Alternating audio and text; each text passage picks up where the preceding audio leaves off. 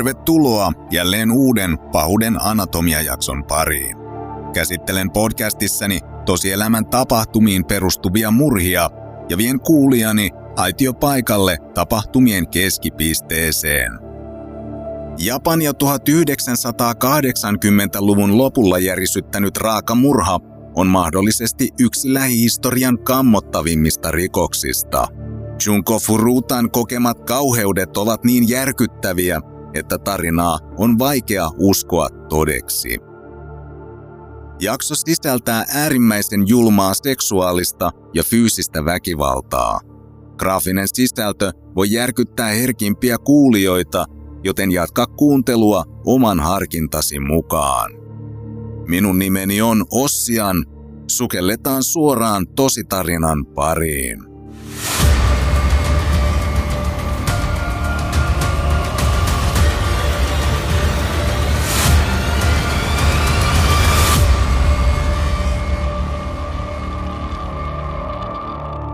Junko Furuta oli 17-vuotias kaunis teinityttö. Hän asui Misatossa, Saitaman prefektuurissa Japanissa yhdessä vanhempiensa ja kahden veljensä kanssa. Junko kävi Yashio Minamin lukiota ja koulun ohella hän työskenteli osa-aikaisesti muovivalutehtaalla. Työstä tienaamansa rahat hän säästi tulevaa suurta valmistujaismatkaansa varten – Kouluyhteisönsä keskuudessa hän oli varsin suosittu ja Junko nautti suuresti osakseen saamastaan huomiosta. Suosio olikin täysin ansaittua, sillä ystäviensä mukaan Junko oli hyvän tahtoinen, iloinen ja muut huomioiva ihminen. Muista ikätovereistaan poiketen Junko ei käyttänyt ollenkaan alkoholia, polttanut tupakkaa tai käyttänyt huumeita. Hänen täydelliseltä vaikuttava olemuksensa ja viehättävä ulkonäkönsä aiheuttivatkin jonkin verran myös kateutta ikätoverien keskuudessa. Yksi ärsyyntyneistä sivusta seuraajista oli 18-vuotias Hiroshi Miyano. Hän oli yksi koulun pahimmista kiusaajista. Hiroshilla oli myös yhteyksiä paikalliseen Jakusaan.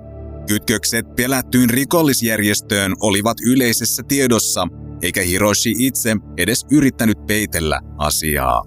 Pojan ongelmallinen käytös oli alkanut jo varhain koulutaipaleella ja vuosien varrella toiminta oli kehittynyt aina vain pahempaan suuntaan. Hiroshi Miyano oli yksinkertaisesti paha ihminen, joka teki pahoja asioita. Kukaan ei uskaltanut sanoa hänelle vastaan. Hiroshi oli jo jonkin aikaa tuntenut vetoa Junkoa kohtaan ja unelmoi fyysisestä kontaktista kauniin tytön kanssa. Hiroshi oli itse asiassa lähestynyt Junkoa hieman aikaisemmin ja vihjailut asiasta, mutta tyttö oli torjunut tämän ehdotuksen. Hiroshi oli tottunut saamaan mitä halusi, eikä suhtautunut Junkon torjuntaan kevyesti. Kieltävä vastaus ei yksinkertaisesti mahtunut hänen maailmaansa. Sen sijaan poika koki tulleensa verisesti loukatuksi. Hiroshi Miyano ja hänen kolme hyvää ystäväänsä, 16-vuotias Shinji Minato, 17-vuotias Yasushi Watanabe ja 18-vuotias Joe Ogura, olivat kaikki nuoresta iästään huolimatta kokeneita joukkoraiskaajia. Kaveruksilla oli tapana väijyä naispuolisia uurejaan puistossa ja hyökätä näiden kimppuun pimeän turvin.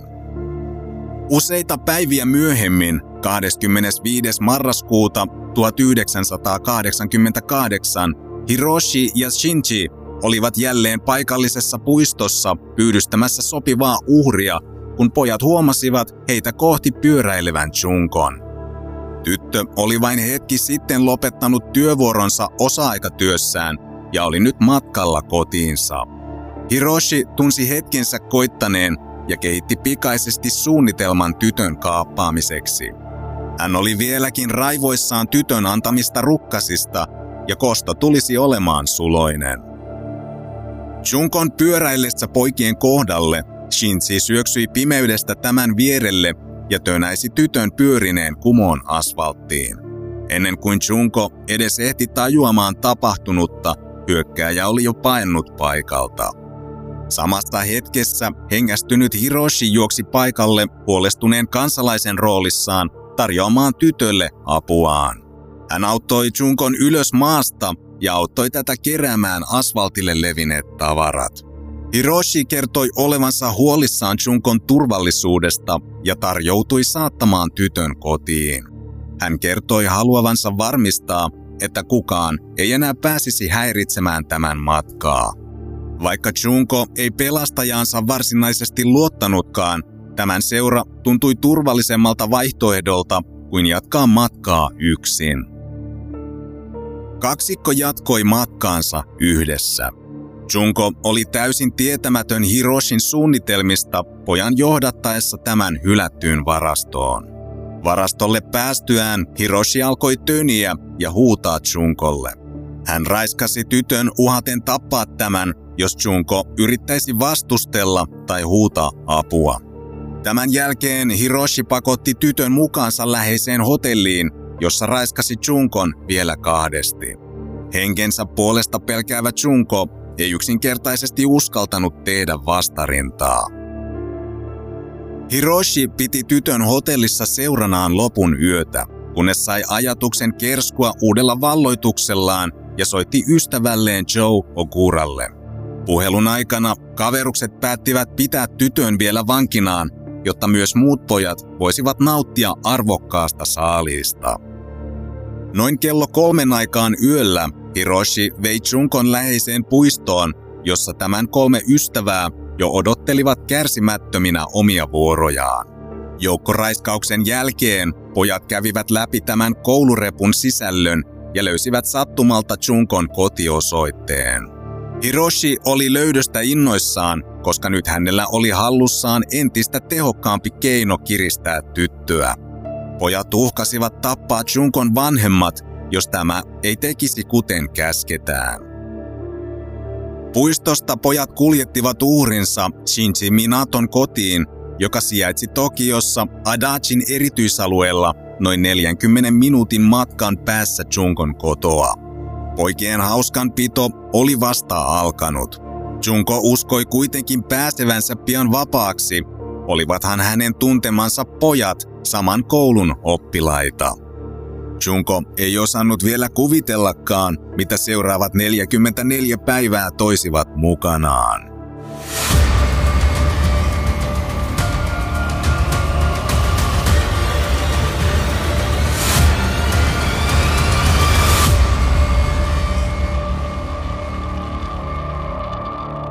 Kun Junkon katoamisesta oli kulunut kaksi päivää, hänen vanhempansa tekivät tyttärestään katoamisilmoituksen ja viranomaiset aloittivat etsinnät. Kaappaajat luonnollisesti panikoivat saatuaan tiedon tytön katoamisilmoituksesta. Pojat eivät olleet vielä valmiita luopumaan saalistaan, mutta samalla pelkäsivät poliisin lopulta löytävän paikalle. Tilanteeseen oli nopeasti löydettävä jonkinlainen ulospääsy, ja haastavassa tilanteessa ainut looginen ratkaisu oli varmistaa, että kukaan ei saapuisi paikalle etsimään tyttöä. Niinpä Hiroshi ja hänen ystävänsä pakottivat Junkon soittamaan vanhemmilleen, joille tämä kertoi karanneensa ja olevansa täysin kunnossa.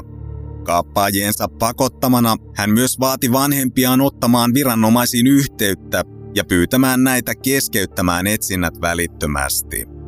Vanhemmat toimivat tyttärensä toiveen mukaisesti ja ilmoittivat poliisille tytön karanneen kotoaan omasta tahdostaan. Viranomaiset lopettivat etsinnät tarpeettomina. Junko oli nyt täysin oman onnensa nojassa siitäkin huolimatta, että Shinjin vanhemmat tiesivät tytön olevan talossa.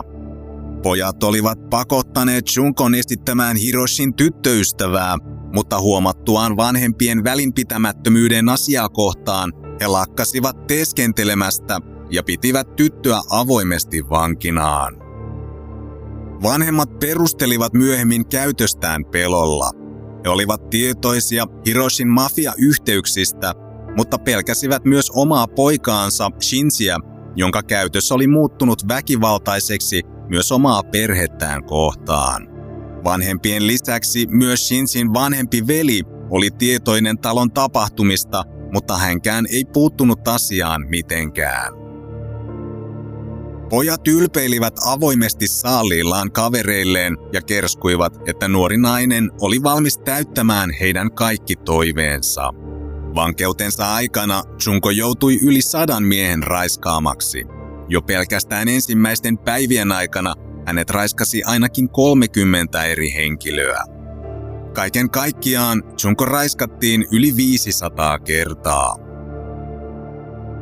Junko pidettiin talossa käytännössä jatkuvasti alasti ja raiskaajiensa kiihottamiseksi hänet pakotettiin usein tyydyttämään itseään paikalle saapuneiden miesten ja poikien edessä. Raiskauksien aikana Junkoa usein myös nöyryytettiin muun muassa virtsaamalla hänen päälleen.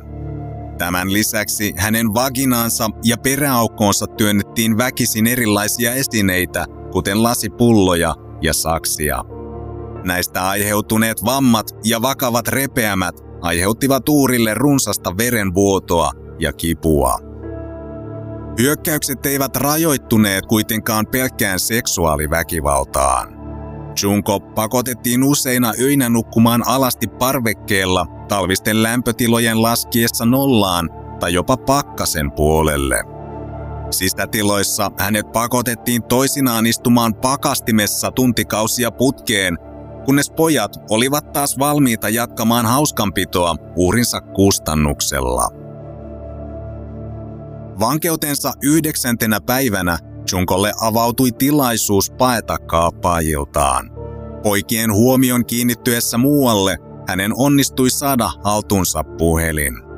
Junko soitti hätänumeroon, mutta Hiroshi huomasi tilanteen ja esti tytön aikeet viime hetkellä. Puhelu ehti kuitenkin yhdistyä keskukseen ja virkailija soitti pian takaisin tiedustellakseen syytä omituiselle puhelulle. Hiroshi kertoi valinneensa numeron erehdyksessä ja pahoitteli tapahtunutta. Pojat olivat raivoissaan Junkon yrityksestä. Rangaistukseksi Hiroshi valeli tytön jalat sytytysnesteellä. Hän sytytti tämän palamaan, jonka seurauksena Junko alkoi kouristella voimakkaasti lattialla.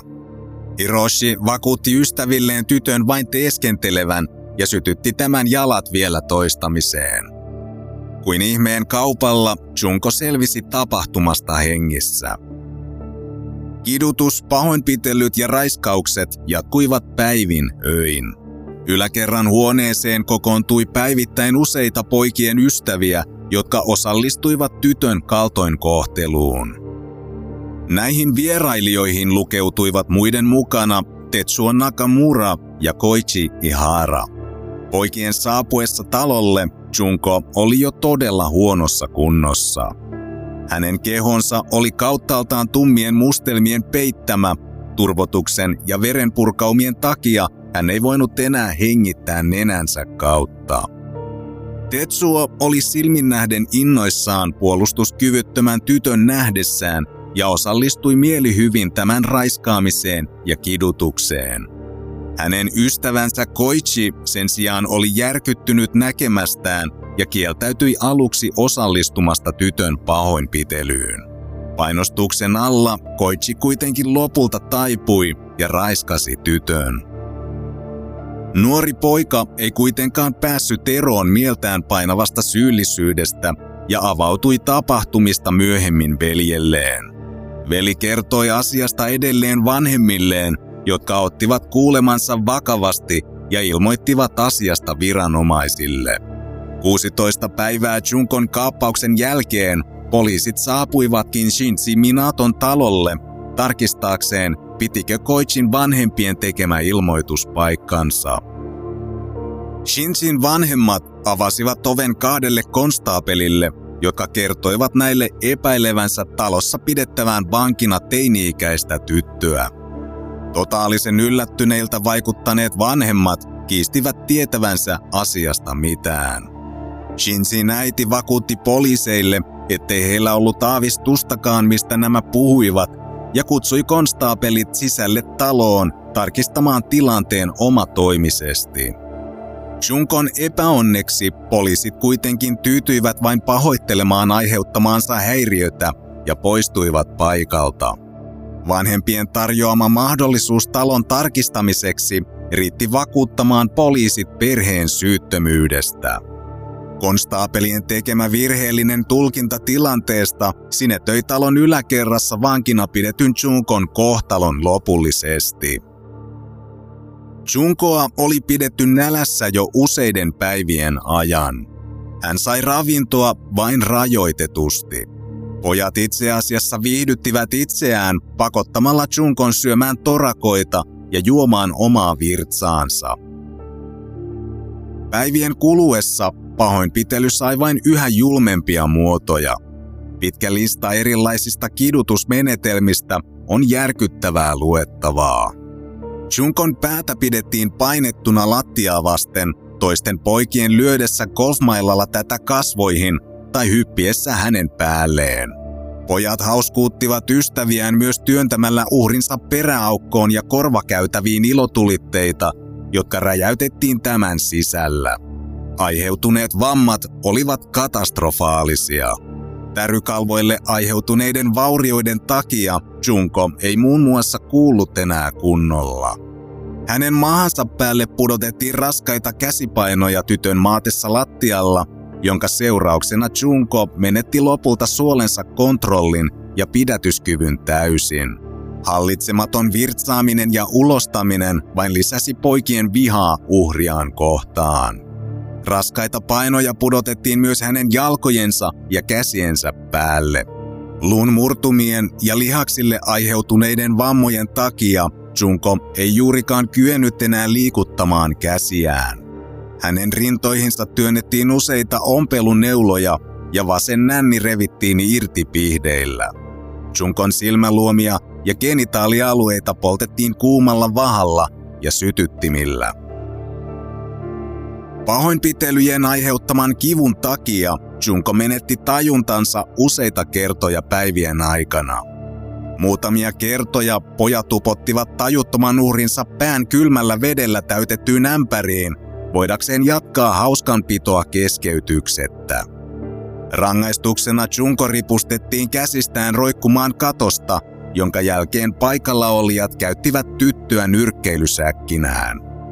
Pojat kiduttivat Junkoa myös työntämällä tämän vaginaan tulikuuman hehkulampun, jonka jälkeen he polkivat uhrinsa mahaa jaloillaan, kunnes lamppu räjähti sirpaleiksi tämän sisälle. Viimeisinä päivinään Junko oli käytännössä täysin tunnistamaton. Hänen kasvon piirteensä olivat hävinneet turvotuksen, haavojen ja mustelmien alle. Keho ei kyennyt enää vastaanottamaan ravintoa joten syöminen ja juominen oli käytännössä mahdotonta. Palovammojen ja murtumien takia hän ei myöskään kyennyt enää nousemaan omille jaloilleen. Tästäkin huolimatta pidätysvaivojen kanssa kamppaileva Junko pyrki käyttämään alakerran vessaa välttääkseen lisäongelmat kaappaajiensa kanssa. Raahautuminen portaita pitkin alakertaan kesti häneltä yli tunnin. Viimeisten päiviensä aikana kipujen uuvuttama Junko rukoili poikia useaan otteeseen päästämään hänet tuskistaan. Junkon muuttuneen ulkonäön takia pojat alkoivat menettää hiljalleen seksuaalisen kiinnostuksensa tyttöä kohtaan. Hänen pahasti tulehtuneet haavansa ja palovammansa alkoivat mätiä ja haista pahalle, ja lopulta kukaan pojista ei enää halunnut koskea tyttöön. Hiroshi kumppaneineen halusi kuitenkin purkaa seksuaalisia tarpeitaan, joten pojat kaappasivat läheisessä puistossa viehättävän 19-vuotiaan tytön ja joukko raiskasivat tämän julmasti. Jengi kytköksiensä pelotteeseen luottaen pojat kuitenkin päästivät tällä kertaa uhrinsa pakenemaan. Uuden vuoden päivä 1989 valkeni Junkolle äärimmäisen synkkänä. Muiden juhliessa uuden vuoden alkua liikuntakyvytön tyttö makasi yksin Shinsin huoneen lattialla. Henkihieverin pahoinpidelty ja silvottu tyttö oli yhä elossa, mutta Junko oli jo valmis antamaan periksi.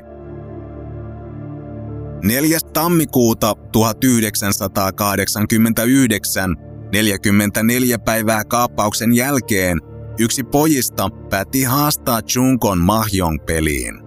Junko saattoi vain suostua poikien vaatimukseen ja voitti lopulta pelin. Pojille häviö oli kuitenkin liikaa.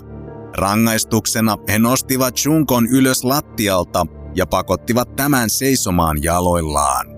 Huonossa kunnossa oleva Junko kykeni vain vaivoin pysyttelemään pystyssä. Kaappaajat eivät tästä välittäneet, vaan alkoivat hakata tyttöä pampukeppien avulla. Junko kaatui välittömästi takaisin lattialle ja alkoi kouristella voimakkaasti. Hyökkäyksen seurauksena myös tämän vanhat haavat alkoivat vuotaa runsaasti verta. Pojat eivät halunneet liata itseään, joten he käärivät nyrkinsä muovipussien sisään ja teippasivat ne käsinsä ranteiden kohdalta. Suojatuin nyrkein he jatkoivat Junkon pahoinpitelyä vielä tämän maatessa lattialla. Lopuksi pojat kaatoivat sytytysnestettä tytön kasvoille ja keholle ja sytyttivät tämän tuleen. Junko yritti vielä viimeisillä voimillaan sammuttaa liekkejä, kunnes yhtäkkiä lakkasi reagoimasta mihinkään. Hiroshi ja Shinji sammuttivat liekit ja jättivät tajuttoman uurinsa lattialle makaamaan. Seuraavien parin tunnin aikana Junkon keho viimein antoi periksi. Hän oli kuollessaan vain 17-vuotias. Pojat eivät aluksi ymmärtäneet tytön jo kuolleen. He olettivat tämän vain taas menettäneen tajunsa, kuten oli käynyt jo lukemattomia kertoja aiemminkin.